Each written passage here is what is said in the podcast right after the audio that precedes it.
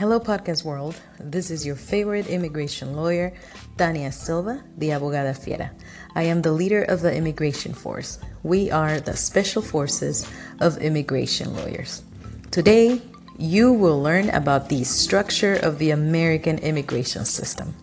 I know it does not sound fancy of exotic, but it is the foundation we need so that you will understand more in depth other topics that follow. But first, let me share a favorite quote from President Ronald Reagan in honor of his birthday. When you cannot make them see the light, make them feel the heat. Isn't that wonderful? I love President Reagan. Anyhow, let's talk about immigration now. The American immigration system is run by four different departments. Four people, not one, not two, not three, but four. The Department of Homeland Security, the Department of Justice, the State Department, and the Department of Labor. The Department of Homeland Security runs three different agencies, at least the ones that you'll hear most often about. We have USCIS, or the United States Citizenship and Immigration Service, which is most well known for processing immigration forms and applications.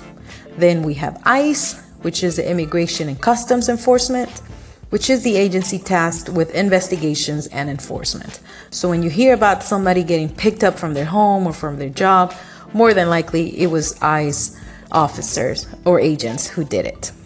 And finally, we have CBP, which is Customs and Border Protection, which, as its name implies, enforces U.S. immigration and drug laws at our borders and also other ports of entry.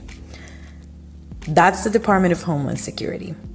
Then we have the Department of Justice that runs our immigration courts, which are the trial courts for immigration matters. Don't quote me on this, but the last I heard, there were 59 immigration courts spread across 28 US states. If you're not lucky and there's not an immigration court in your state, such as the state of New Mexico, for example, you are going to have to travel or drive across state lines to go to your hearings. And contrary to popular belief, immigrants are not entitled to public defenders for immigration matters. Any immigrant that has an attorney at an immigration hearing has paid out of her own pocket for it. And the Department of Justice also runs the Board of Immigration Appeals, which reviews the appeals of immigration court decisions.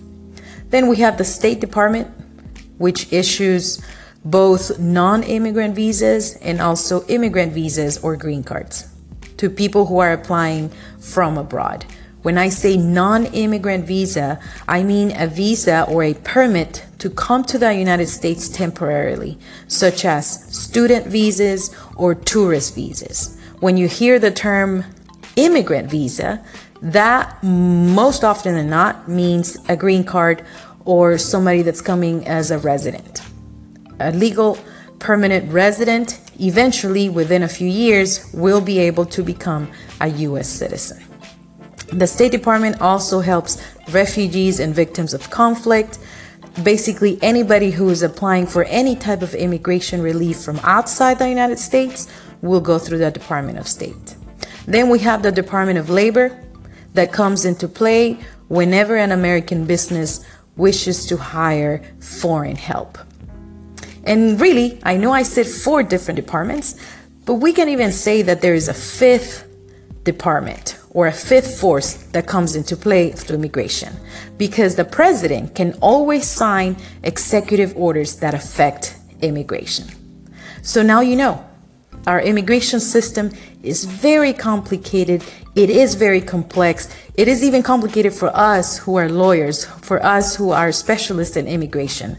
Because so an immigrant needs to know which agency to contact or apply with because depending on even the case, it will be a different agency that runs the show. So now you know, and you probably know that more about immigration than most of your friends. I hope that was very helpful for you.